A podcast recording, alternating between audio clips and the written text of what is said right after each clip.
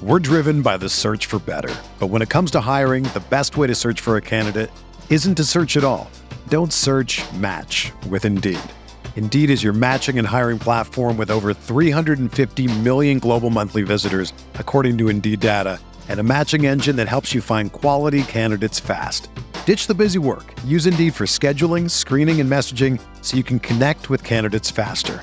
Leveraging over 140 million qualifications and preferences every day, Indeed's matching engine is constantly learning from your preferences, so the more you use Indeed, the better it gets. Join more than 3.5 million businesses worldwide that use Indeed to hire great talent fast. And listeners of this show will get a $75 sponsored job credit to get your jobs more visibility at Indeed.com slash BlueWire. Just go to Indeed.com slash BlueWire right now and support our show by saying that you heard about Indeed on this podcast. That's Indeed.com slash BlueWire. Terms and conditions apply. Need to hire? You need Indeed. This podcast episode is brought to you by Coors Light.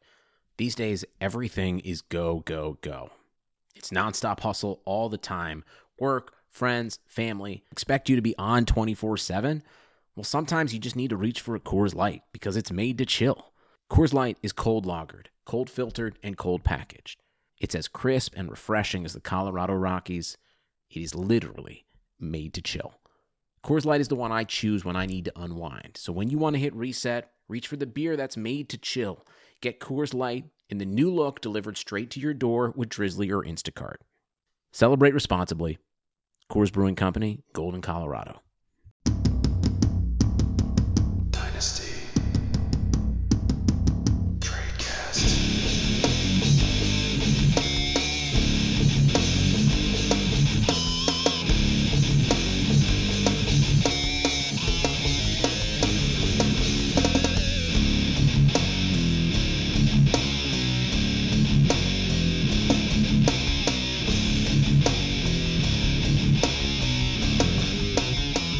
Hello, everybody, and welcome to another edition of Dynasty Cast on RotoViz Radio, brought to you by ourselves, RotoViz Radio. Alrighty, so NFC and AFC Championship weekend is in the books. I am unfortunately not joined by the lovely Dan Saino. He has work on top of work on top of work this week.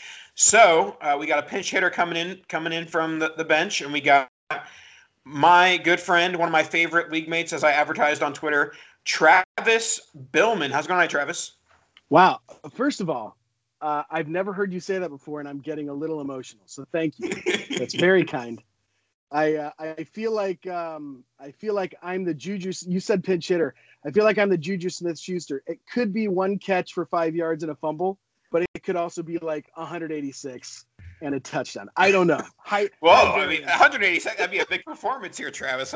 I know, I know. I mean, I mean, you- you'll have ESPN calling for your number by the end of the podcast. That's true. That's true. Rotoviz, get me a contract. You'll find out in 40 minutes. All righty. So, Thank you. Thank you for having me Oh. on. I'm super excited. oh, absolutely. Uh, excited to have Travis on. Excited to uh, talk about the dynasty strategy. But before we get into the dynasty strategy, uh, he did bring up a guy who was in the news this past week. Um, and I, I still don't quite understand this news. But over the weekend, it was announced that Matthew Stafford and the Detroit Lions are parting ways. Yeah, it's I- a mutual breakup. You know, Okay, okay, but I don't understand what does that like when Cam broke up, it was like, okay, he got released. There was reports for months and months like, oh, the Panthers are gonna cut him, Panthers are gonna cut him, and it took a while for them to cut him. But with Stafford, it Yeah. says, you know, that teams are already calling about out a trade.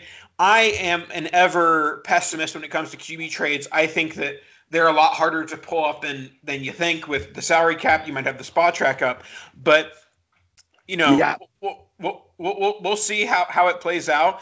But I think it's within the range outcomes that Stafford's flat out cut because I think it's that hard to trade a quarterback salary.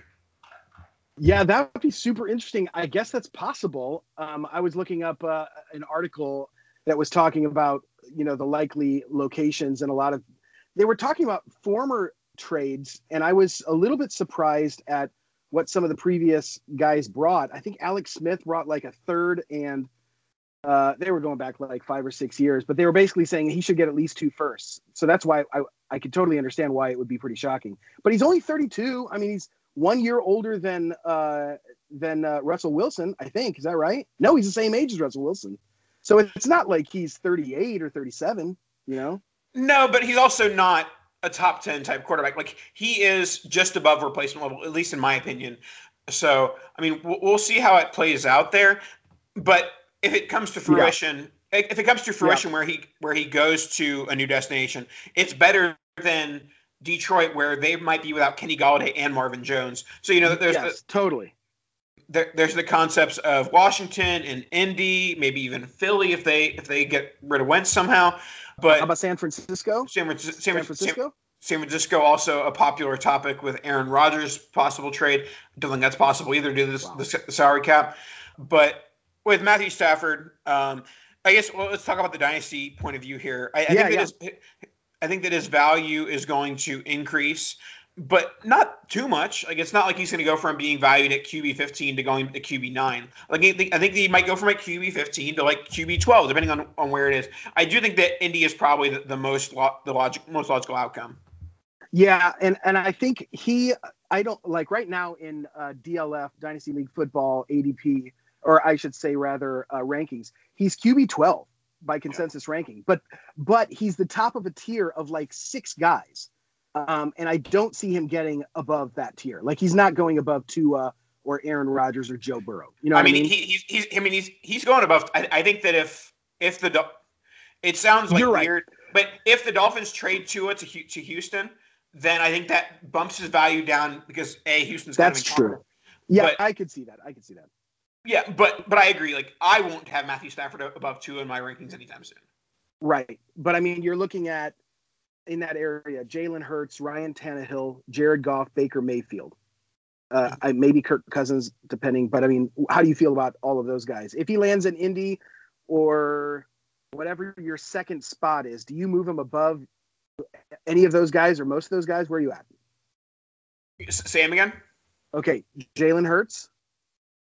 I I I had when we did our rankings, I still had Hurts above him, but that's because okay. the upside. Right. Ryan Tannehill. I think they're about even, but Tannehill's above him. Yep. Surprisingly, by the way, Tannehill's 32. Didn't realize he was that old.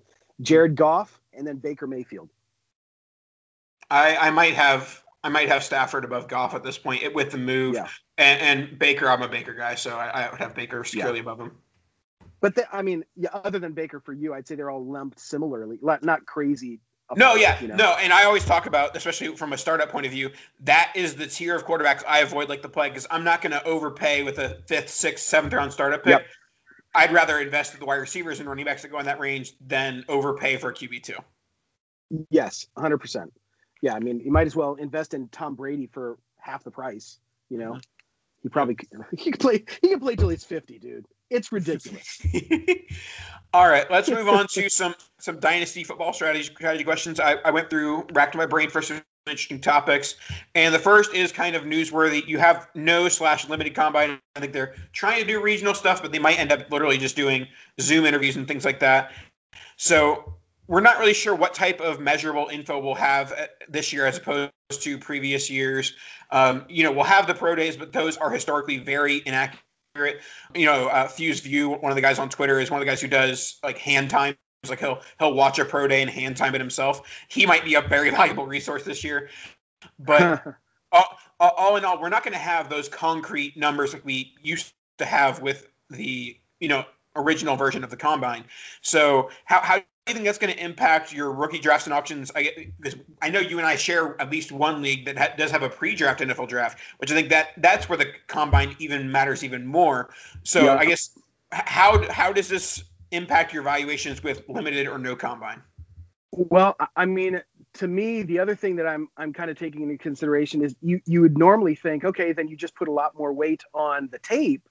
The problem is a lot of these guys didn't even play this year so now it's like I feel like you got a lot of variance in the rookies that are coming in. Like it, it just feels a lot riskier to me, especially for the guys who didn't play at a particularly uh, top tier level, like they're non SEC guys, or you know, uh, like Trey Lance, who you know has limited starts at a lower level of competition. Like, man, all of a sudden I get real nervous because I can't really see him throw the ball at the same time as all the other guys, and I mean, I, I certainly feel like the variance is going to be a lot higher. Uh, and honestly, I'd probably put a lot more stock, which which is irrelevant if we're talking the combine. I'd put a lot more stock into what some draftniks are saying. Like draft capital all of a sudden gets shot up the board because you don't have the numbers as much to kind of offset your personal preference on guys. So, I mean, the good news is I always think there pe- people put way too much stock into the combine. You know what I mean? Like all of a sudden, the guy who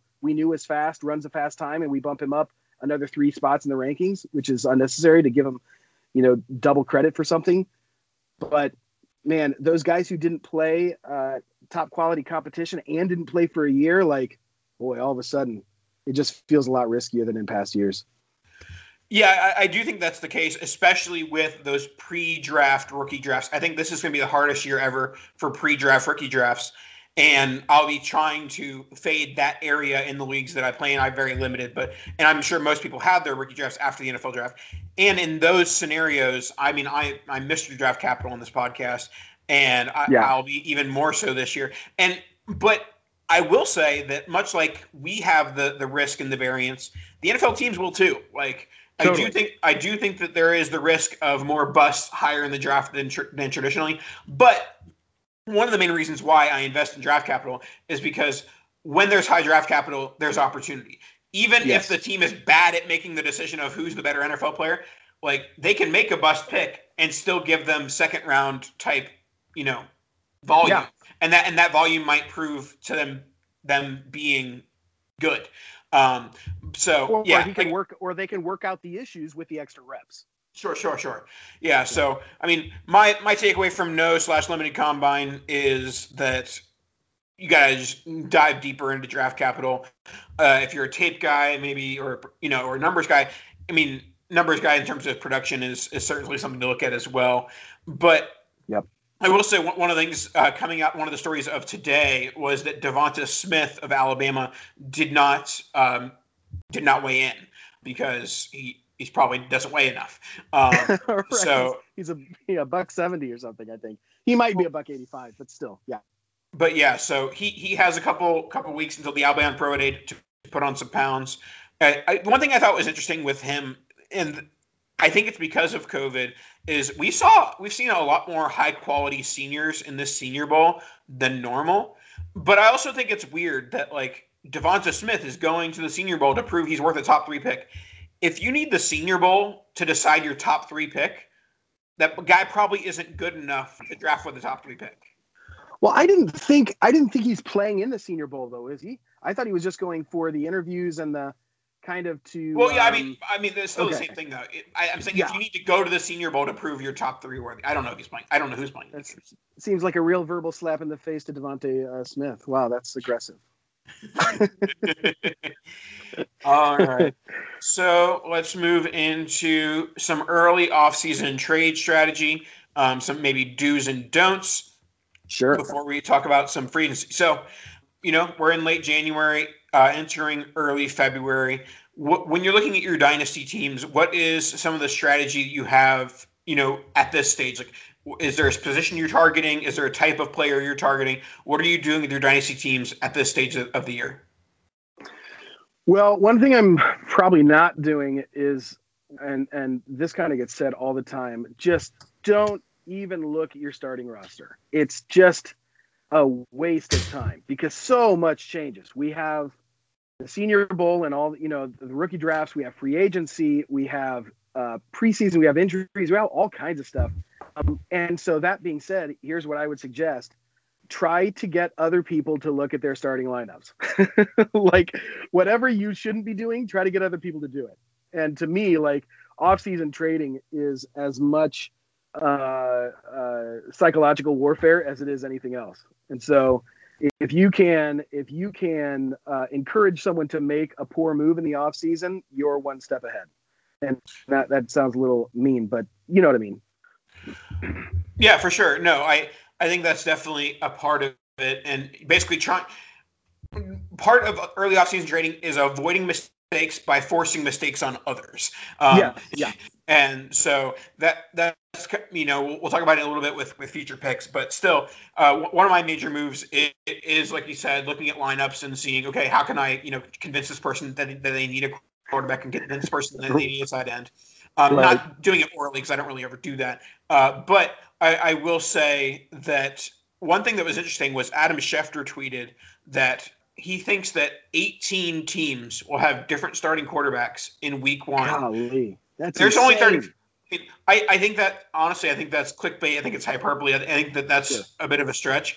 Um, but you know who the starting quarterback is has a large impact on dynasty value. Not only the quarterbacks themselves, but the, the players around them as well. So lots of moving and shaking that will be going around with these quarterbacks. You know, Matt Stafford goes to the Colts, then Michael Pittman's value goes up.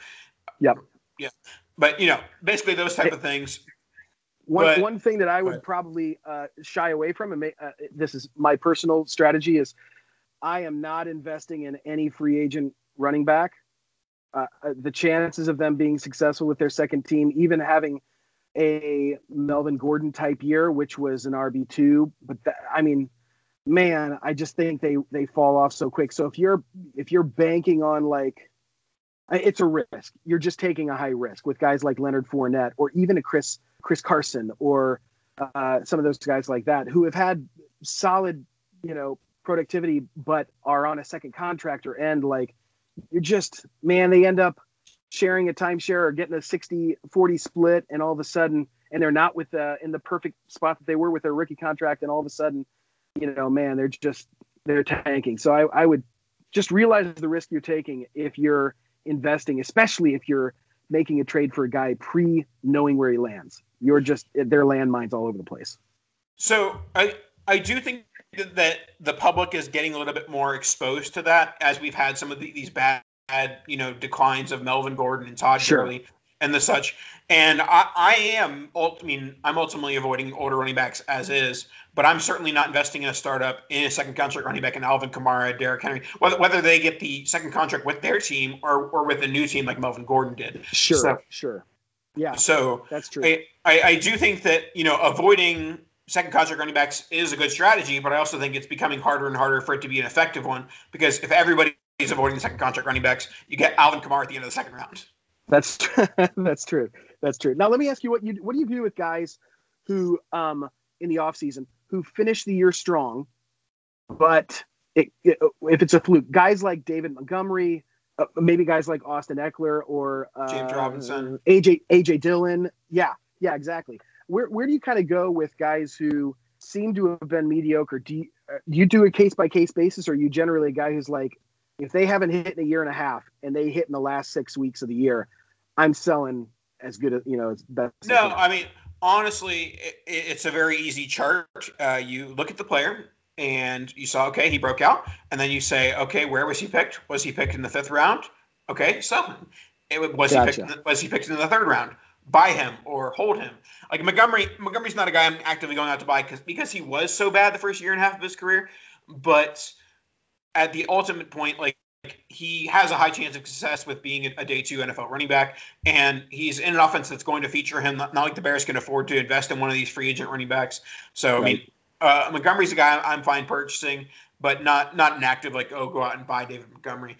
But the the answer to that, if it is a day three guy or, or an undrafted guy like James Robinson, I am trying to capitalize on that late season or even whole season production Yeah. uh, by you know selling off because we, we talk about the landmines of free agent. I, I've been talking about the, the class of 2021 free agent running back class for 18 months, and Yeah. it's one of the best free agent running back classes we've ever seen, even as guys have re-signed. But still, it's all landmines with Yeah. these guys, and so Sure. One of them's gonna one of this game of of of musical chairs is not going to find a spot like Aaron Jones like that. Uh, Dan, Dan Dan had Aaron Jones like at RB like twenty five because he's not sure that Aaron Jones d- finds a seat at that seat at that you know group of mas- musical chairs. Yep. Yep. Totally. So Myles Gaskin, you're selling him probably. Yeah, absolutely. Um, yeah. Damien Harris. Do you think even Damien Harris? No, I mean he's fine. Like Damien I Harris. guess these are all guys you're not going to get much for anyway. So No, yeah, no, no. Yeah. Da- Damien Damien Harris didn't do enough to be worthy of a That's sell. true. So That's so I, I'd rather hold out. Especially, I mean, who knows with New England? Like I mean, I, I'm a huge I'm a huge Cam guy, but 2020 did not go how us Cam apologists were hoping. Um, uh, Yep. Cam's done being a, a starter in the quarter in Yeah. the NFL. He, he might end up getting like a backup job where you know he's like the you know primary backup, um, or he might retire because I also Yeah. don't really see him as a huge backup type guy. Um, so or, or as a Bears fan, I, a solid chance the Bears invest in him because they're idiots. I just I hate it. I hate it. uh, yeah, I mean, hon- honestly, that'd be better than Trubisky. So, but Yes. yeah, so we've talked a little bit about when to buy. Uh, you, basically, you're saying you're, you're selling or, or not certainly not buying these pending free agents at running back. What, are your thoughts on pending free agents at wide receiver? Well, typically, I mean, until guys like Stefon Diggs, I'm trying to think who else. Guys, Hop, Hopkins, you got traded. yeah, sure, Uh, sure. Hopkins. Hopkins. Yes. Before that, there was not a lot of like um, like real successful track records of guys who switched teams and, and did good. I guess John Brown had a decent year, but I mean, honestly, it's also rare that that these highly talented guys change teams. So I guess that's a new phenomenon. I'm totally taking it case by case. Uh, I, I guess there's no real reason unless you just don't believe in the talent and you think for some reason there was a fluky, unique connection that that gave a good year to someone. Uh, there's no reason to sell until you know their landing spot. So Yeah, I, I don't. Well, I mean, I I- mean, I'm I mean, one guy whose value is going to increase is Allen Robinson. Uh, I mean, we said that Yeah. the last time he was a free agent, but you can't get much worse at the quarterback position than Mitch Trubisky and Nick Foles. So wherever he lands, whether it's maybe Green Bay if they can find the cap space, or else, or even maybe a Detroit. Um, I guess that that would be an example. yeah, of, yeah. I mean, I, see somewhere he. I don't. Here's the thing. His functional, the stats he's putting up, I don't know that he increases them a ton unless he goes. He could definitely get worse. I think. well, well, I mean, but the, the touchdowns are going to go up. Six, six Sure. touchdowns is, Well, you is low. yeah. But I'm. I mean, I'm. I'm. I'm a, a pessimist because again, he was a Bears fan. I he was on my my Bears, and it was just frustrating that we couldn't get the ball. But anyway, if he goes to the Jets or if he goes to even Detroit without Matthew Stafford with a rookie, I could see. I could see there being some regression in his stats because his stats were shockingly good. I like he's he is a really underrated guy. He's to me a, a bit like Robert Woods, and you're you're like a little surprised at how well he actually produces. I mean, I, I hope he lands somewhere for his sake. I mean, yeah, I, I totally uh, think that there are better chances that he'll end up in a better situation. But he did actually put up decent stats, even under a bad quarterback like Mr. Trubisky. Yeah, and then you got Juju Smith Schuster, uh, Kenny Golladay. Um, is there any of these guys that you're particularly like trying to buy before their landing spot? Corey Davis. Um, I would be more apt to buy Juju Smith Schuster because I think he has pretty solid skill set. Um, the, the things that make me the most nervous are guys like um, Kenny Golladay who are talented but injury who seem to just can't get on the can't stay on the field. And those are guys where I'm like, Will Fuller is also. Yes, yes, yes, hundred percent, hundred percent.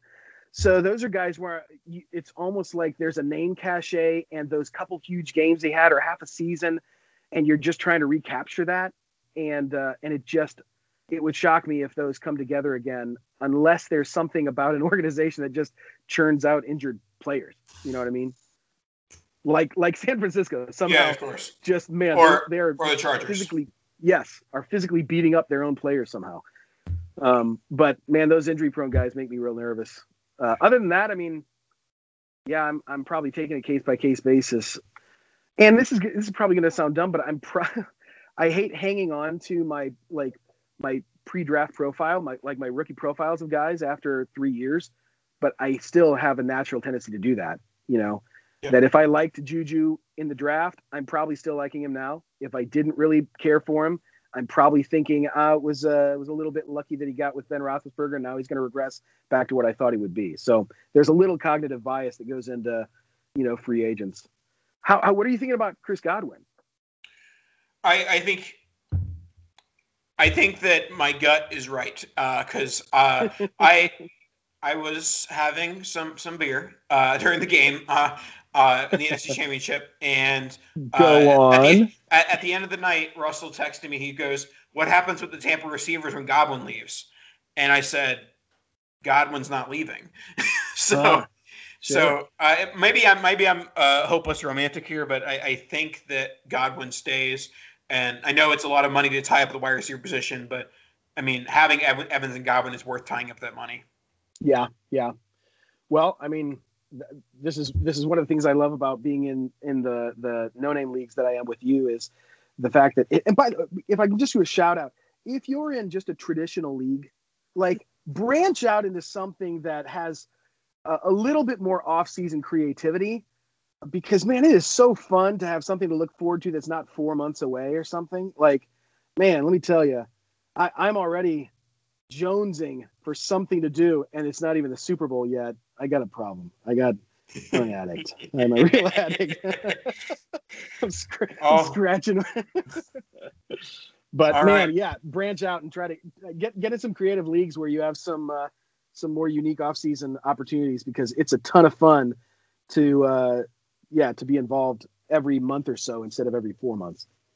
Absolutely. And before we get into our next topic, I wanted to give a little ad for ourselves, RotoViz. So, uh, lots of great content, lots of great tools. It's almost rookie draft season. We got Devy draft season with our friend Travis May. We've got a new premium email with Curtis Patrick. We're driven by the search for better. But when it comes to hiring, the best way to search for a candidate isn't to search at all. Don't search match with Indeed. Indeed is your matching and hiring platform with over 350 million global monthly visitors, according to Indeed data, and a matching engine that helps you find quality candidates fast.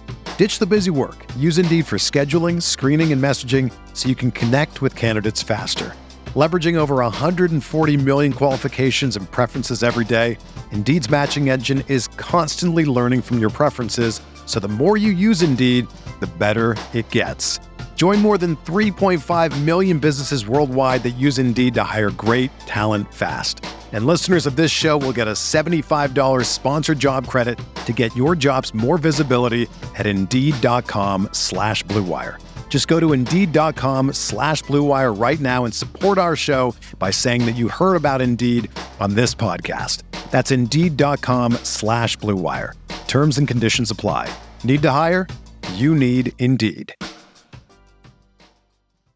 just tweeted it out today that we now have a 2021 premium email. It is free, F R E E. The email is free and it gives some sneak peeks into articles, even though you're going to want to get yourself a RotoViz subscription with uh, RV Radio 2021. But if you are waiting a little bit, you can get involved with Curtis Patrick's uh, you know, weekly email uh, with some awesome stuff. So get get in the newsletter game with the RotoViz uh, premium email. Go to Curtis Patrick's timeline to check that out. That's C Patrick NFL. But in the meantime, make sure you get yourself a RotoViz subscription, premium content and tools, help support the podcast. RV Radio 2021, get in the game today. All right. So um, we did have a couple of questions. So let's let's hit those before we get into more of the game theory type stuff. We sure. have uh, Carl Safchik, our buddy, uh, asked about the Rams. He said that with the Rams uncertainty, Goff trade rumors, wide receivers on expiring contracts, Whitworth on his last legs, is Cam Akers a high sell? A sell high. oh boy, I mean, uh, I guess if you think he's, I mean, if you think he's a product of the system and you weren't a believer in his talent, then I could totally understand that. But there are people, and and he was a in my opinion, a little bit of a divisive uh, person coming out of the draft anyway. Where I'm, you know, he had a disappointing senior year at Florida State, and if you followed him in Devy, you were a big fan, and then kind of were like, oh, maybe he's not, you know, the real deal, and then he blew up. So a lot of that probably depends on what you think of his talent, but I don't.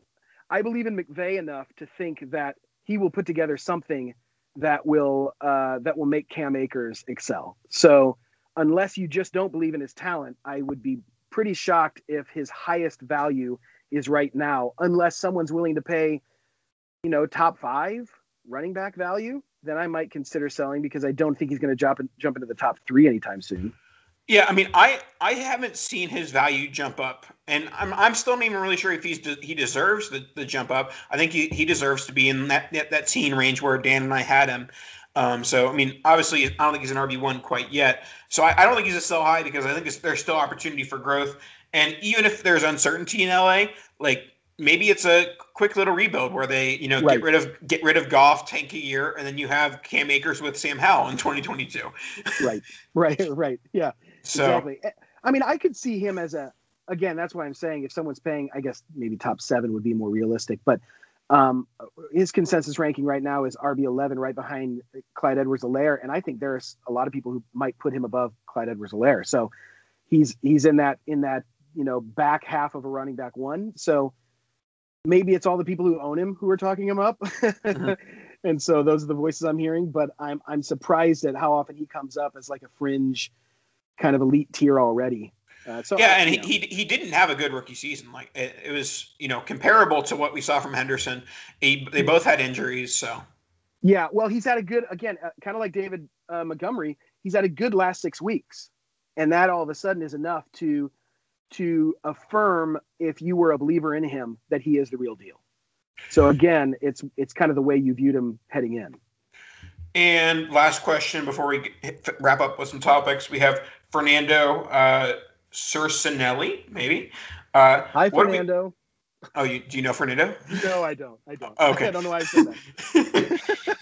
um, so, uh, what do we make of Michael Thomas going forward, presumably without Brees? I'll start us off here, and I'll say uh, I, it's not a guy I'm investing in. I, I don't think that you can really sell for much profit right now. I do have a couple shares, but I I, I think he has a, a secure hold here, unless you can get you know, a top five type first or, you know, a Cam Akers or something like that. Like, I, I just don't see how you can get any sort of value for Michael Thomas right now. Yep, a ditto that. I, I bought him in the offseason, and boy, was that a mistake. Uh, I bought him last offseason. Uh, just really frustrating. Um, the only thing that, and, and you're going to totally disagree because we talked about this, is Taysom Hill.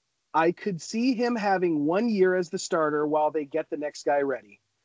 Uh, I heard comments like they they think they could have a little bit of a Steve Young situation in which I know I know I shut up, uh, but they want to see what they have in him, and I would be very curious because he's a one read guy to see if maybe he just gets peppered with so many targets and then you sell in the middle of the year. But uh, the other thing that drives me nuts is just things I'm seeing him tweet and just his attitude toward the organization and toward Drew Brees, like those kind of guys make me nervous because they feel volatile to me. So even if it's not on the field stuff, the off the field stuff makes me think that his NFL stock is just going to be going down. You know what I mean? Yeah, and well, I have kind of stepped off the no way Taysom's the 2021 starter stance because of the fact that they have zero cap space. Yes. They, have, they have negative cap space. So a hundred million negative, I think, or something like that. Okay, that, that might be a little high, but I, I, uh, I well, maybe, maybe. But but so basically, it's Taysom or a quarterback at the end of the first round, or you know, uh, the, wherever they're picking, yes. you know, in their early twenties. So, you know, maybe right. a Mac Jones from Alabama, you know, hops over from Alabama to, to Louisiana. Um, but at the end of the day, I do think they're going to invest at quarterback, whether it's first round, second round, because I just can't see you going into a season saying that Taysom Hill is your starter and not having like, oh, here's the rookie quarterback that's coming right behind him. Well, I, you know, an interesting guy. I'm curious. Someone again, like they just don't have cap room to buy someone, but uh, I'd be curious if they could pull a trade or uh, get rid of some guys. A guy like Jacoby Brissett or a guy I mean, who. Brissett's, I mean, Brissett's going to be cheap. He's not going to get started. Okay. I mean, he'll. I mean, I mean, even backups now probably get money, but I, am gonna guess Brissett would probably get like a two-year, like twenty-two million dollar deal or something like that. Yeah, and ironically, I think that's actually less than what Taysom Hill is making right now. Like I think. Oh yeah, no, no, Taysom Hill's making like fifteen million dollars. Yeah, yeah, exactly. So that's another reason why I'm just like, man, I feel like they almost need are, are gonna they're obligated, you know, to stay with him, and so, yeah. Yep. I now is not the sell window. I totally agree on Michael Thomas. Uh, one thing before I get into these last few questions, you do watch college football, or you don't watch college football? Uh, yeah, I've I've been watching a lot of SEC football because I live outside of Atlanta, so I'm, I'm totally in SEC country. Our next topic is one of my uh, favorite topics to talk about when people talk about strategy. Uh, MFL is rolling over soon in about two weeks from now. Uh, so that for many leagues means that future picks become available, whether it's you know one year out, two years out, which however many you know however your league does it, basically one year gets added on when the league rolls over. So I, I, this is one of your patented moves in my league. So I, I wanted to hear, hear, from the expert. How do you go about buying future picks after MFL rollover? I the, for me personally, I often feel like I'm coming off too aggressive, and the person t- says, "Oh, you're already coming after my pick. You must think my team stinks," or "Oh, it's too early for me to trade my future pick." But then I see that same person trade him to you for a bag of beans. So how do you do that? oh well, I mean, I have very nice beans. You know what can I say? Uh, no, you know, I, I I certainly don't know why they would trade to me and not to you, but um, uh, I do think it's really important to look at the uh, have a little bit of history on your league mates. The guys who don't have draft picks in the 2020 pick uh, draft might be more likely to sell. They might be guys who just don't value rookie picks. And so look at guys who have a tendency, a, a history of selling first, you know, their their early picks. Um, guys who maybe uh, maybe were not doing well for a couple years, and last year they kind of made a run, and now they're thinking, okay, now I'm primed and I need one more piece. You know, those are all guys I'm looking to take advantage of and sell the Michael Thomases. You know, especially if if I'm like, I think it's a little bit of fool's gold that his team is not nearly as strong. Um, I will say one strategy, and, and again, like I say, psychological warfare. This is these are things that that build up over time. But one thing I am pretty consistently do is anytime I see two teams, two other teams make a trade, I individually hit up both of them and compliment their side of the trade. Like, oh, really? yeah, totally. Yes. Well, totally. I, have I've never been complimented. Oh, maybe I, I, You know what? I think I have. I think you have complimented me. I, now that I'm thinking about it, I think I have received this before. Because well, I, I, was going to say you, I don't think I have, but then I was like, wait, no, I think I have. But also, usually with you, it's true. But I mean, honestly, if if I'm jealous of a trade that just went down, I'm going to go to the guy who I felt like got bent over, and I'm going to probably try to massage his ego and say, dude, great get on getting Michael Thomas for two firsts. Like, dude, he's got four solid years left. Hey, so how you feeling about such and so? You know, like honestly, it's just to build rapport, and some of it is, you know, some of it is honestly, I, I do want to put good out in the world, but the other part is I want them to think that I respect them, so that so that they don't see me as a, a guy who's a shark who's trying to, you know, that they're constantly uh, that they don't want to interact with me. You know what I mean? But so, then they look at your roster and see you have eight of the top 30 assets. So how does that help anything? I, you know, then I'll sell the, the the ninth asset and get a couple first for it. um, all but, right. Yeah, so those those are little things that the build up over time, just like trying to interact with people individually and see how they feel in. I, I try to keep conversations going. Uh, you know, at this point, when you're in a league with someone a couple couple years in a row, you get to know a little bit of like, yeah, these are the guys who always sell their money up front and then always coming come looking for picks or money during the draft. Like that, it's amazing to me how often people don't learn from their mistakes. And so, if I can further them not learning from their mistakes, I hate to say it, but it's better for me. All right. Well, you just mentioned rookie picks, so we'll go to our next topic. Are rookie picks really the most expensive on the clock? Uh, I don't know. They're they're the most expensive for whatever you can sell it for. That I mean, anecdotally, that's what I always hear. And um, I, right, I, I, I, always I always I always hear it, but then I see you know uh, uh, the 103 traded for you know two and a half first worth of value in February. Yeah, and and I don't know if that's because people get really giddy over things really early. Um, uh, you know, I, I, suppose it depends on how emotionally invested someone is with an individual player, because I, I think there are times when I think it's more. I would say generally yes, they are they are the the most valuable when they're on the clock. But there are times when you're at the 105 and you were hoping someone would fall to you, and everyone was hope was assuming two months ago, well, definitely the top five is the tier to have. And then all of a sudden, someone bombs at the combine, or someone gets injured, or someone doesn't get drafted as early as as they expect in the NFL draft, and all of a sudden, a guy like um, oh shoot, who who is the guy who went to Arizona Cardinals the first pick of the fourth round a couple years ago? Butler. Uh, yes, Hakeem Butler, who all of a sudden people are like, dude, he's a top five dynasty pick. So they're they're you know you're selling that that 105 for a premium, and all of a sudden it disappears. So there is that risk. There's a risk of the tiers change as you get more information. But yeah, I, I agree with that. That with the picks in early time, people start to like, okay, this guy goes here, this guy, they, they put Right. the puzzle together. And as that happens, certain picks, you know, increase in value. I will say one thing that I think that in auction leagues, $100 is worth approximately the same from January until May. But I do think that smaller amounts, the closer you get to the auction, the more valuable those get. Because in Mar- in February, March, like, oh, it's only twenty dollars, and then you see that twenty dollars is the difference between getting the player that's worth the one hundred six and the player that's worth the one one eleven. You Yeah. know, so so in auction leagues, you can be a little squirrel and like eat those little tiny bits of value and eat. And obviously, I'm a victim. I mean, not a victim. I am the person who does it the most. I'll basically have agreed to a trade. Not, I don't say I agree, but I'll basically have done it, and then I'm like, why don't you throw on like eighteen dollars? and, they'll be like, why eighteen dollars? And I was like, because I want eighteen dollars. Like, and most of the time, like everyone's like, okay, I guess it's eighteen dollars. Here's your eighteen dollars. Right, right. Well, especially when you're looking at a lump of money, like you have two hundred fifty dollars, and you're like, "What's 18?" You know what I mean? Yeah. Because you're not thinking of it as a first, a second, and a third, and I'm losing a, third round pick. It's it's eighteen dollars. That probably won't matter. And yeah, that's that's amazing. The other thing to look at is, um, and I've I've been looking at this, talking about auctions.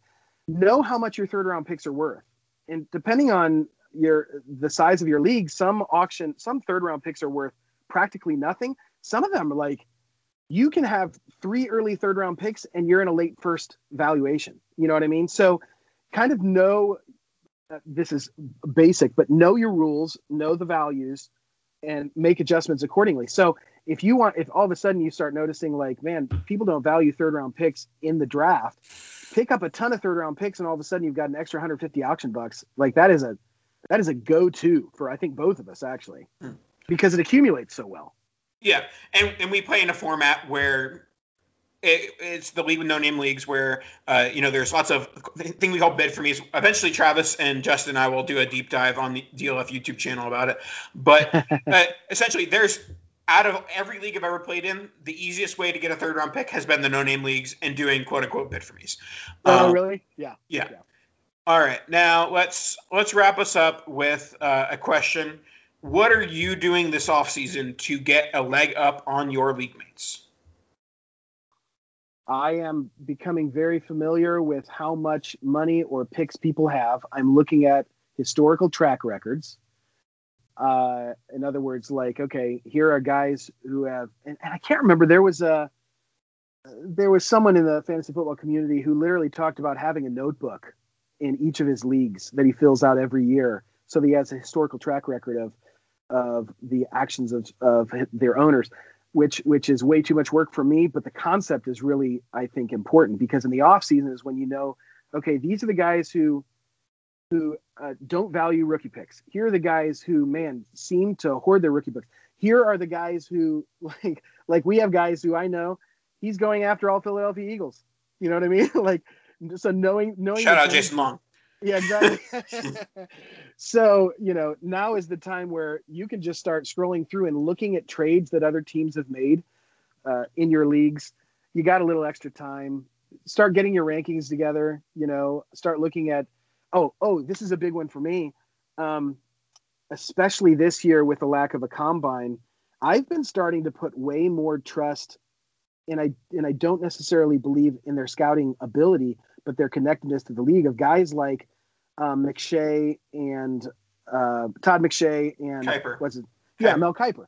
Uh, not because I think they have, but anyway, they're familiar with what NFL teams are thinking, and so if they're if they're saying a guy like like if the Devy community is saying Hakeem Butler's definitely going to be a first round pick, and they're not talking about him until the third round, like that matters a lot more to me than the scouting report that I get from whoever I, whatever fantasy football player I, I attend. Yeah, You know? I mean that that reminds me a lot of the year that the Teddy Bridgewater Blake Bortles draft, where all of fantasy Twitter said Teddy Bridgewater, he's QB one, he's unstoppable, Yes. and uh, McShay and Kiper had him a late first, early second round pick, and we're like, what are you talking about? Teddy's going to go one on one, and then Teddy went one three two.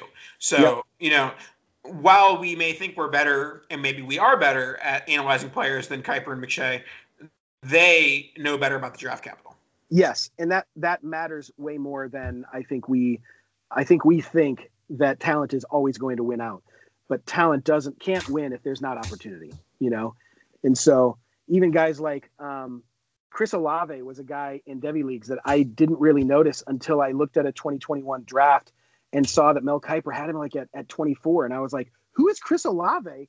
And why is he now he went back for a senior uh, senior year, but but anytime I can get a leg up, uh, especially in Devy leagues, and look ahead and see like who are guys that they're placing early in the draft, like Henry Ruggs, like you know he was the first first wide receiver off the board.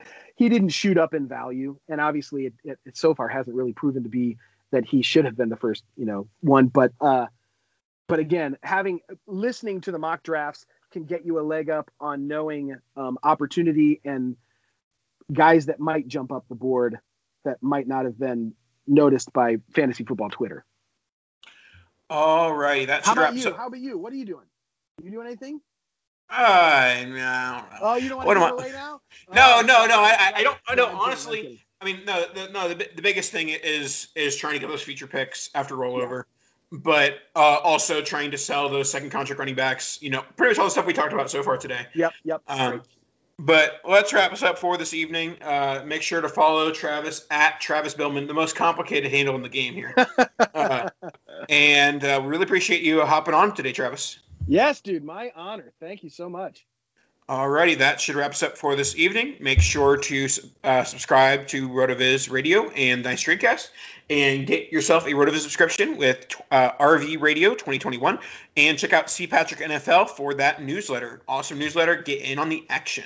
Once again, thank you guys so much. We'll talk to you guys next week. Oh, by the way, Tight End Summit took a break because Dan's not here. We'll be back next yeah. week. Kibosh. All right, Kadosh.